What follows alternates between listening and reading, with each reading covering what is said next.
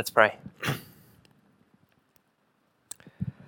Our Father, uh, our years uh, uh, for many of us have been busy and tiring. Uh, December has perhaps been even more busy and tiring. And so we uh, come to this day. We pray that uh, you would sustain us and you would speak through your word in these moments to remind us afresh of the wonder of Christmas, the, the great glory of Christmas. We pray you'd open our eyes to see the glory of your Son, our Lord Jesus, and that he might fill our hearts with joy. Uh, in his name we pray. Amen. Well, hopefully, we're going to have a uh, picture pop up on the screen. I wanted to start by uh, showing you a picture of this painting. Uh, sorry about the quality. Hopefully, you can get enough of a sense there. I first saw this painting uh, about six months ago. I read a blog by a guy named Stephen McAlpine. He's a, a pastor and kind of a Christian blogger uh, based over in Perth. And uh, Stephen really helpfully used this painting uh, to help me to piece together uh, some things that I've experienced in my own life and some things that I've observed in the lives of others. Uh, so uh, if you don't know this painting, uh, oh, whoop, let's go back to the painting. Very good, excellent. So if you know, this painting is called The Opening of the Fifth Seal. Uh, it's based on a, a, passage out of Revelation chapter 6, uh, where a whole bunch of seals are being opened. Uh, it's painted by a guy named El Greco uh, way back in 1608. Uh, and maybe you can see that on the left hand side of the painting, uh, I'll move over here. Uh, on the left hand side of the painting, that's the Apostle John. Uh, so he's kind of longingly looking up to the heavens. And all around him are the Christian martyrs, right? In the context of Revelation, those who've died for their faith.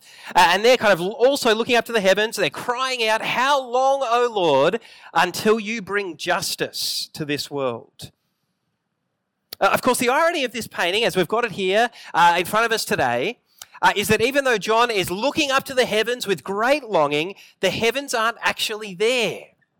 You see, there's actually no heavenly part to this painting because sometime in the 1800s, the top one and a half meters of this painting uh, was just ripped off somehow. Uh, so there's this missing piece of this painting. Uh, so here we've got John, he's longingly looking to the heavens, but there's absolutely nothing there. And I agree with Stephen McAlpine that that is how lots of people today feel. We have this deep longing for, for something more in life, something that, that's really going to satisfy us, uh, something heavenly, even, something transcendent. Uh, we've got this innate sense that, that, that, there must be something more, that there's something missing from our lives. And instinctively, we find ourselves searching for that missing piece, even longing for that piece. Uh, of course, it's not long before the kind of dominant story of our culture kicks in and we find ourselves thinking, don't be stupid. Don't be stupid. There's no missing piece. There's, there's no heaven. There's nothing transcendent. There's nothing supernatural. This world is all there is. The sooner I realize that, the better it'll be. Well, today I want to tell you that if you're not a Christian, there is absolutely a missing piece in your life. That longing you have is true. And the missing piece that you've always been longing for, that you've always been searching for, uh, is glory. Now, you might not have expected that. You, have been searching for glory, for God's glory. That, that's a pretty odd word. We don't use that word glory very much these days. Even uh, lots of Christians, people who've been around church uh, their whole life, if you say to them, well, what's glory mean? Uh, they'll probably be kind of clutching at straws. It's quite hard to define, in, in part because it's a lot like beauty. But how do you define beauty? All you can really do is point to things that are beautiful. Right? It, it, the, God's glory is more like beauty than basketballs. How do you define basketballs? Well, it's round. Oh, that's easy. It's about this size, and like, uh, but God's glory is different to that.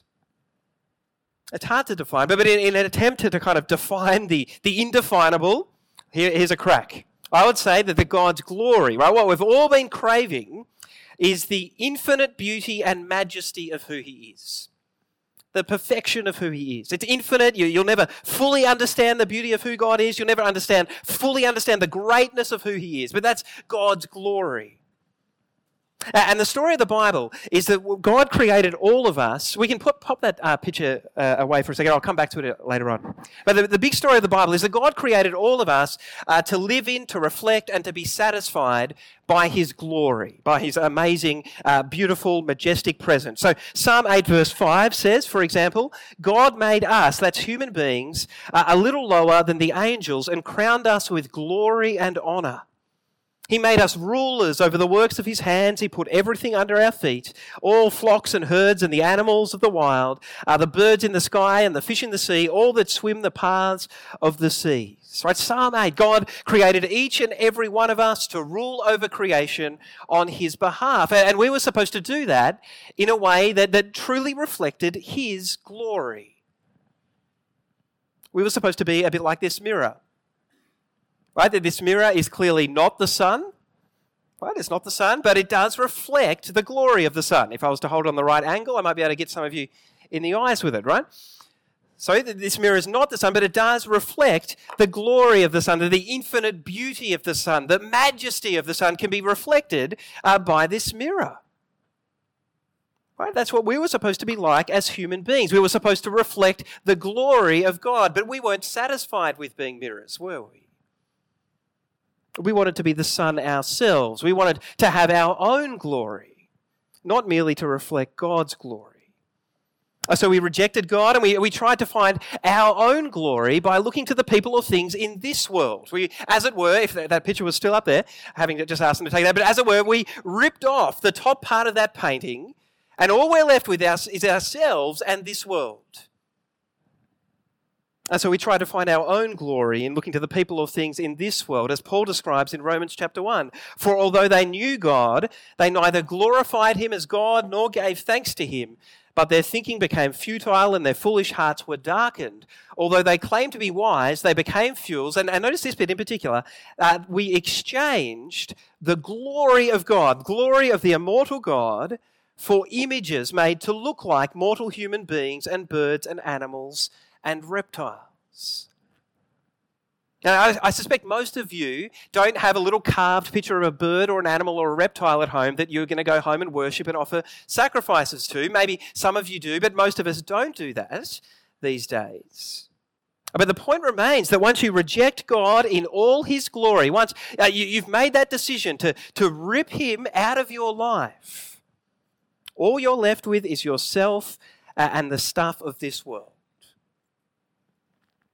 And I reckon instinctively we just feel ripped off. We just don't buy the story that our culture tells us. We don't believe that this world is all there is. We know that we were made for something more. This world just does not satisfy.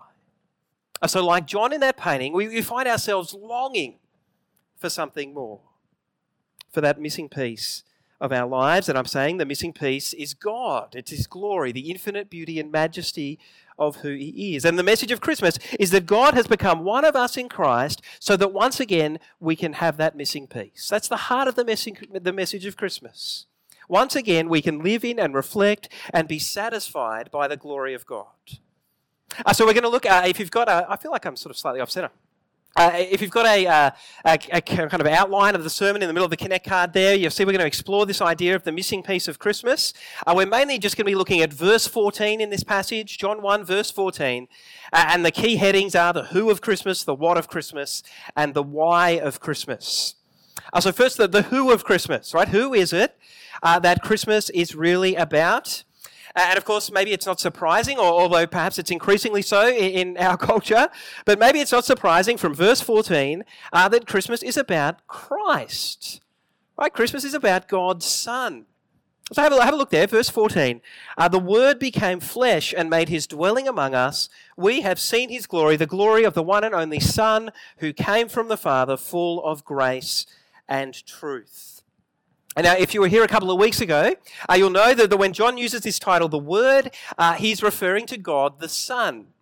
And we even know that uh, from what he says here in verse 14. Look closely. He says, The Word became flesh and made his dwelling among us. We have seen his glory, the glory of who? Of the one and only Son who came from the Father. Right? So, this Word of God is the Son of God. And of course, lots of people really struggle with that. They're kind of like, well, what do you mean? Like, did God have sex with Mary and out came Jesus, God, his son? You know, like, how, did this whole Son of God thing come to pass?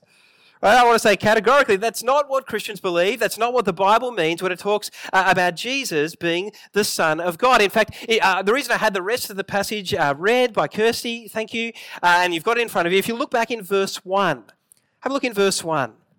John says, In the beginning was the Word. Right, once again, he's the Word there. That's, that's God the Son. Uh, so John's saying that the God the Son was. You see, God the Son already existed before the creation of this world, but before the beginning of time, even. So, what does that mean? It means God the Son was not made by anyone. Certainly, he was not made by God having sex with Mary. That is not what Christians believe. In fact, look in verse 3. Uh, he says, uh, uh, John says, through him, through God the Son, through the Word, all things were made. Without him, nothing was made that has been made. Right, so Christians believe that the God the Son was never made. He, God the Son is eternal. Right, everything that's not eternal, right, this world and all that is in it, uh, was made by Him. Well, this is the first thing. This is the who of Christmas. The who of Christmas is God the Son. God the Son is eternal. God the Son is also personal. But he is a person who's always been with God, his Father. Look again in verse 1. Uh, John says, In the beginning was the Word, and the Word was with God. So he's saying, for all eternity, before the beginning of time, God the Son has been with God his Father but enjoying personal relationship with Him, loving one another, delighting in one another. So God the Son is eternal, He's personal, and of course He's God, right? That's the rest of that first verse. John says, In the beginning was the Word, and the Word was with God, and the Word was God. And now I get that all this is kind of really complicated. It's diving in the deep end. Uh, and you probably, especially if you're here just for the first time today, you probably just want to know what difference uh, the Christian take on Christmas might make to your life. Uh, you really don't want a bar of all this kind of doctrine. Uh, what's it got to do with anything, right? Uh, but the truth is that the Christian take on Christmas thrusts us right into the, the depths of who God is. There's really no way around it. It thrusts us into the reality that God exists as one God in three persons by God the Father, God the Son, and God the Spirit. And at Christmas, it's God the Son who takes center stage.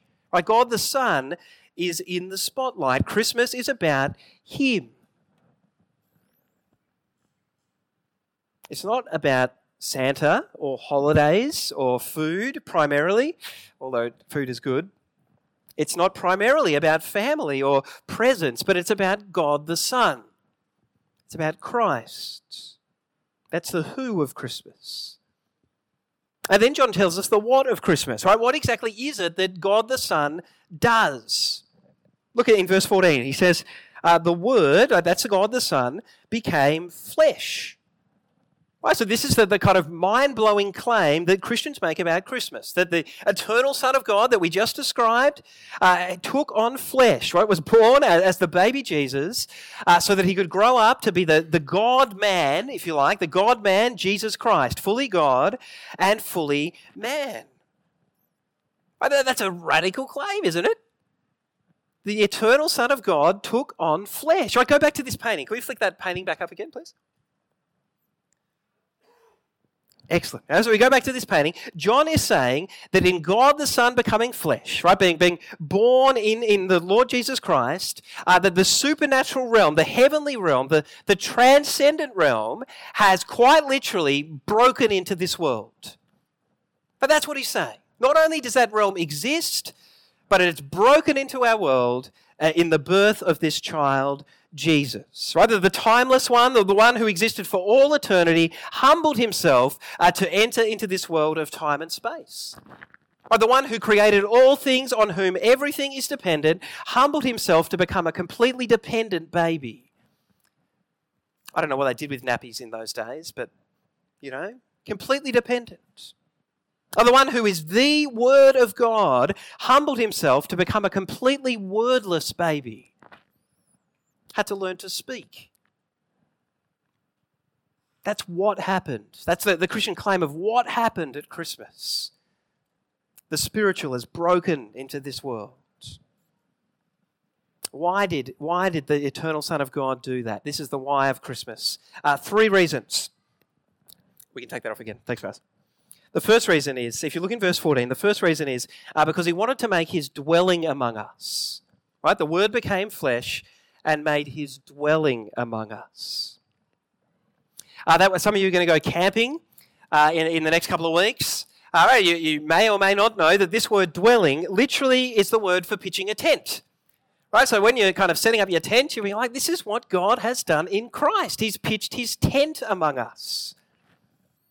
Uh, so this phrase could literally be translated uh, as the word became flesh and pitched his tent among us. Or uh, as older translators, uh, translations did, uh, the word became flesh and tabernacled among us. Tabernacled, right? That's a wonderful word, isn't it? Right? But, but they, they, translated it like that because they wanted us to see a connection back to the Old Testament, right? Because in the Old Testament, uh, when God's people Israel were wandering through the wilderness, God dwelt among them in this portable tent known as the tabernacle. So, what, what's John saying when he, when he says that in Christ, God has made his dwelling among us? He's pitched his tent, he's, he's tabernacled among us. He's saying that that tabernacle in the wilderness for Israel was really just a signpost pointing to Christ, who is like the ultimate tabernacle. Right? There are lots of ways in which that tabernacle points to Christ. I'll just uh, uh, name two or three. I can't remember I've got two or three, but anyway. The first is that the tabernacle was the dwelling place of God. Right, that's not to say that you can put the God of the universe in a box or that you can uh, ref, uh, kind of restrict them to a tent.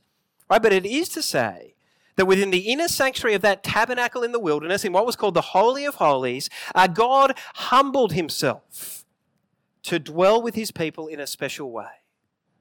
That's incredibly humbling of God to, to dwell in a special way in that place. So, so what was called the, the Shekinah glory, it was like this, this glorious cloud that, that symbolized God's presence with his people, that actually dwelt in the tabernacle.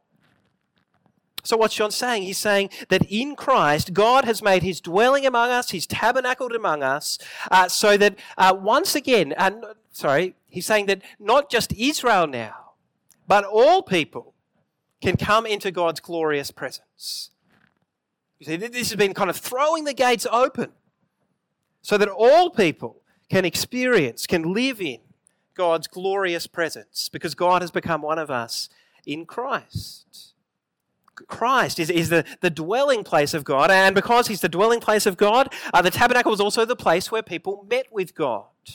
So if you're reading through the Old Testament, you'll see this reference to the, what was called the tent of meeting. Why was it called the tent of meeting? Because that's where you went if you wanted to meet with God, if you wanted to enjoy relationship with Him. And of course, for Israel, it was a very select crew who got to enter the tent of meeting and meet with God. People like Moses, for example, Joshua. But not anyone, right? Not anymore, John says. Right? In knowing Christ, in having a relationship with Christ, absolutely anyone can meet with God in all his glory. Because he's become one of us in Christ. Uh, but if you want to enjoy uh, knowing Christ as the dwelling place of God, meeting with God, uh, you have to make Christ the very center of your life. But if you, if you read the stories in the Old Testament, Israel would uh, move this portable tent, they'd set up their camp, and the tabernacle was always right in the center of Israel's camp. You know, 12 tribes, and there were three on each side of the tent. Because that's where God and His glory should be, right? Right in the middle of things. Right? It's like the sun in our solar system. Everything else in our solar system is designed to orbit around the glory of the sun. That's how things work best. Likewise, our lives are designed to orbit, orbit around the glory of Christ, right? God's Son. Uh, so, why did God, become, God the Son become flesh? First, uh, to make his dwelling among us, to pitch his tent among us, to tabernacle among us. And he did that that we might see his glory.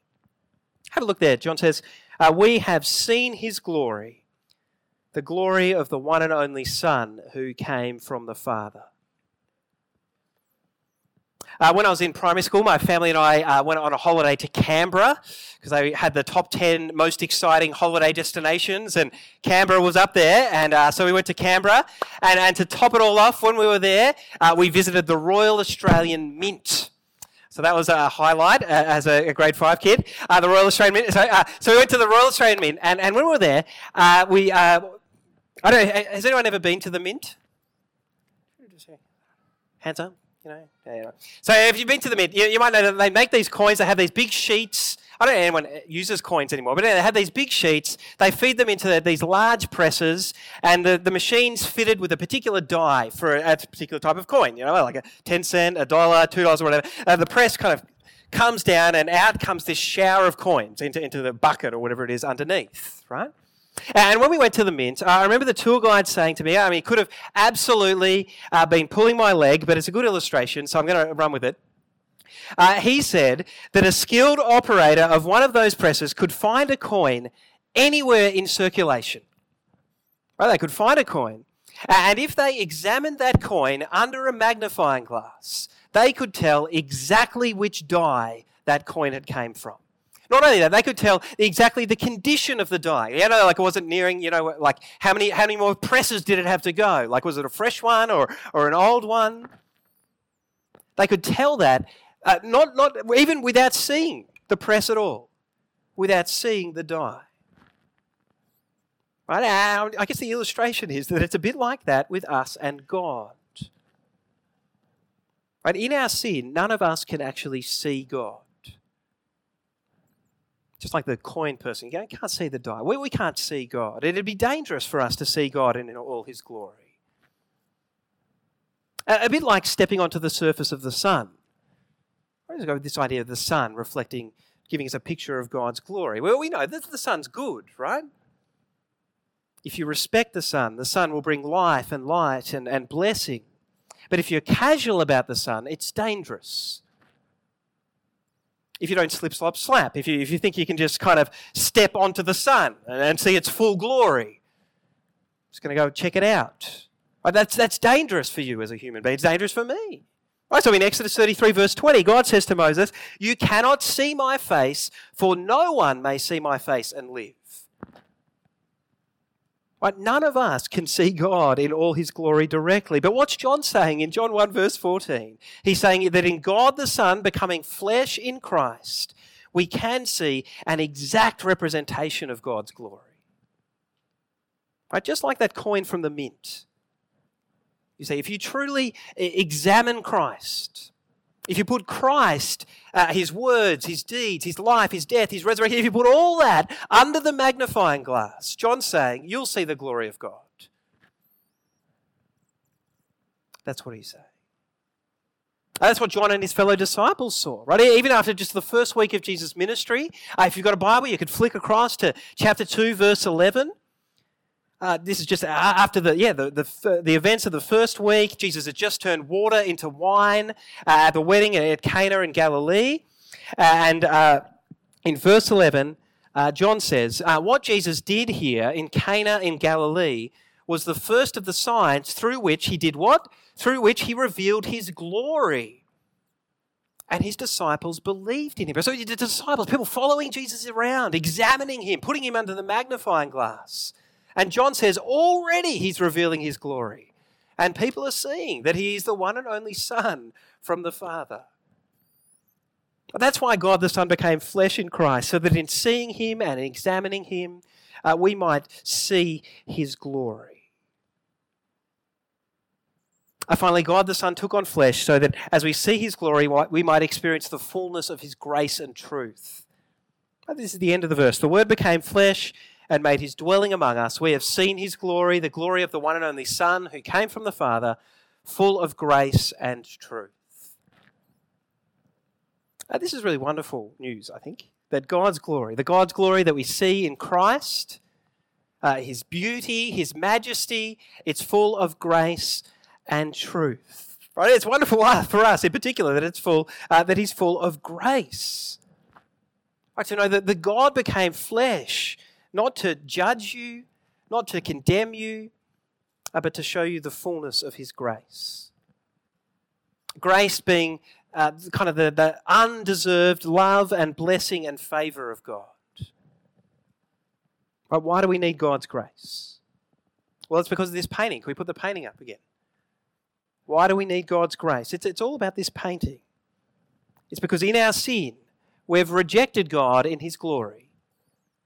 In our own ways, we've ripped the top part of that painting off and lived our lives as, as if this world is all there is. And then we've sought to, to find the glory that we were made for. We've sought to find that in the things of this world. So we take the good things of this world, things like uh, work or family or children or politics or sex or money or power. We take any, any number of good things in this world, we take them and we try to push them up and make them ultimate. We try to make them godlike. As if you can just rip the God of the universe out of your life and replace him with something else.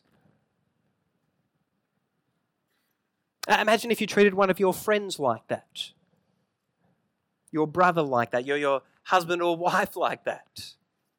Ah, you're replaceable. Rip you out and find another one. They probably wouldn't like it.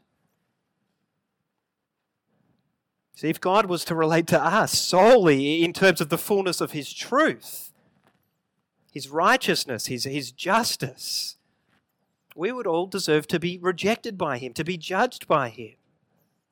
Uh, but in Christ, He becomes flesh to show us the fullness of His grace, you see, to offer us love and blessing and favor that we don't deserve. Uh, of course, it's not cheap grace. It's not like God just forgives us. Like, like God in His glory can't just turn a blind eye to our sin. Can't just sweep it under the carpet as if it didn't happen. Right? If God is going to be full of truth, which He is, He must judge our sin as it deserves. And that's why in John's Gospel, if you read John's Gospel, I encourage you to do that. If you read John's Gospel, you see that the, the moment uh, of the fullness of the moment where Jesus is glorified, where he's put out, the spotlight is, most firmly put on him, is when he dies on the cross. Like that is Jesus' moment of glorification. That is where we see the fullness of God's grace and truth. Right, even in the Old Testament, you see uh, the, the, dwelling place of God, the, the, tabernacle place, right? That was a place uh, where people offered sacrifices for their sins. Because if uh, imperfect and sinful Israel was going to live in the presence of a perfect and holy God, uh, their sin had to be dealt with, right? The, the, just punishment for their sins had to be paid. And the just punishment for their sins, right? Their sin that separated them from God, the source of all life, the just punishment for that sin was death. Either the death of a bull, a, a goat, a, a lamb. Uh, of course, you know that a lamb is not really a substitute for a human being. Right, you're convicted of a crime and, uh, and you're deserving of the death penalty. You're going to say, look, I'm not going to take that, but, you know, here's my goldfish. Like the, the Lord's not going to be satisfied with that. Right? This lamb wasn't really a substitute for a human being, which is why God the Son took on flesh. Ultimately, he took on flesh so that his flesh could die in our place so that he could die as the ultimate Lamb of God. In fact, if you read just later in John chapter 1, where some of Jesus' first disciples see him and say, This is the Lamb of God who's going to take away the sins of the world. Jesus dies to take the just punishment for our sins on the cross. So that when we look at the, the, the, fullness of God's glory at the cross, we see the fullness of both his grace and truth. When Christ died on the cross, God was absolutely true to himself punishing our sin as it deserved. Uh, but he was abundantly gracious to us because Christ bore that punishment in our place. So, the who of Christmas. Right, it's all about the eternal Son of God. The what of Christmas is that the eternal Son of God became flesh uh, in the man Jesus Christ. Well, first a baby, then a man. And the why of Christmas is that he did that for three reasons that he might dwell among us, that we could see his glory, and so that we would experience the fullness of his grace and truth.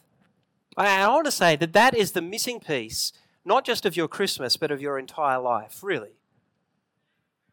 In Christ, God in His glory has entered into this world uh, that you might once again live in and reflect and be satisfied by His glory. I don't know where all of you are at today. Maybe some of you are Christians, some of you aren't. Many of you are Christians, I know that. But some of you maybe aren't. And you might say, but I wasn't even there to see Christ. So it's all very well for John and his disciples, right? They're walking around seeing Christ in the flesh, seeing the glorious things that he's doing. Of course they believed. And that's true, they did see him. They had a unique opportunity. But we've got to remember two things. The first is that there are lots of people who saw Jesus in the flesh and saw him do marvelous, glorious things, and they did not believe in him. In fact, they were so threatened by the glorious things that, they, that he did that they killed him. So don't sort of automatically think that if you, if only you saw Christ in the flesh, you would have seen his glory and you would believe in him and embrace him as the missing piece of Christmas. No, you mustn't think that. And which leads to the second thing we have to remember, uh, which is that John is actually writing his gospel specifically for people like us. He's not writing his gospel for the people who were there, they saw Jesus. He's writing his gospel for us, for people who have not seen Christ in the flesh. And he's assuming that as we read his account of Jesus' life and his miracles and his teaching, and in particular his death and his resurrection, uh, that spiritually speaking, God will open our eyes to see his glory. In particular, to see the fullness of his grace. As we contemplate the fact that, that the eternal Son of God took on flesh so that ultimately that flesh might be broken in our place on the cross. That's the missing piece of Christmas. It's the missing piece of your life. I reckon it's the missing piece you've always wished existed, uh, but then, like John, uh, yeah, like John in this painting, you've always wished it existed. Then you've looked up and you've gone, ah, this is all there is. You know, you wish it every time. Isn't it? It's interesting. Every time you go, I don't know if you've ever read, say, a story like Lord of the Rings you go to Lord of the Rings and you, and you think, yeah, yeah, there's a, the world in darkness that's troubled. And then the great king comes back, Aragorn, comes back to bring light and life and blessing and to defeat the, the bad guys and, and bring about the world we all want. You think, what a wonderful story. Wouldn't it be great if that was true? That's Christmas. The great king has come back. The world that is, is kind of has all these enemies of sin and, and evil and darkness. He's come back as the light of the world to overthrow everything and to bring about a kingdom full of light and life and blessing. But this is how we operate. We longingly look to things and we say, oh, that, oh, it's not true. That's why you like that story so much. That's why all the stories are like that. They're just pale reflections of this true story. This is the missing piece that you've been longing for heaven invading earth, the supernatural entering the natural. That we might once again truly live in and reflect and be satisfied by the God who made us. So, I guess my encouragement this Christmas is to, to reflect on this and perhaps to embrace this missing piece. Right? Make Christ the, the center, uh, not just of your Christmas, but really of your whole life.